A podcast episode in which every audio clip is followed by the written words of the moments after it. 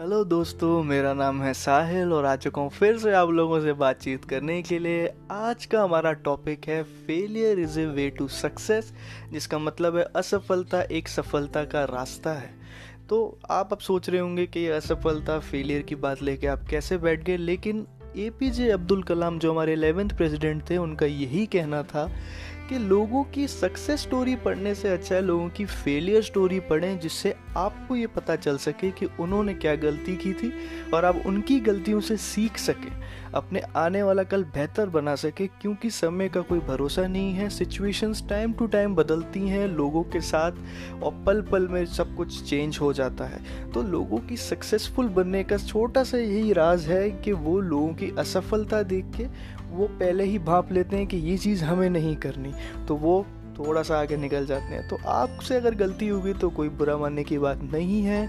आप भी इंसान हैं, गलतियाँ सबसे होती हैं, उसे एक्सेप्ट कीजिए और आगे आने वाले समय में वो गलती ना दोहराएँ और सफलता आपको मिलेगी।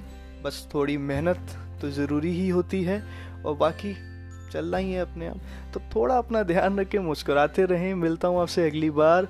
शब्बा खैर टेक केयर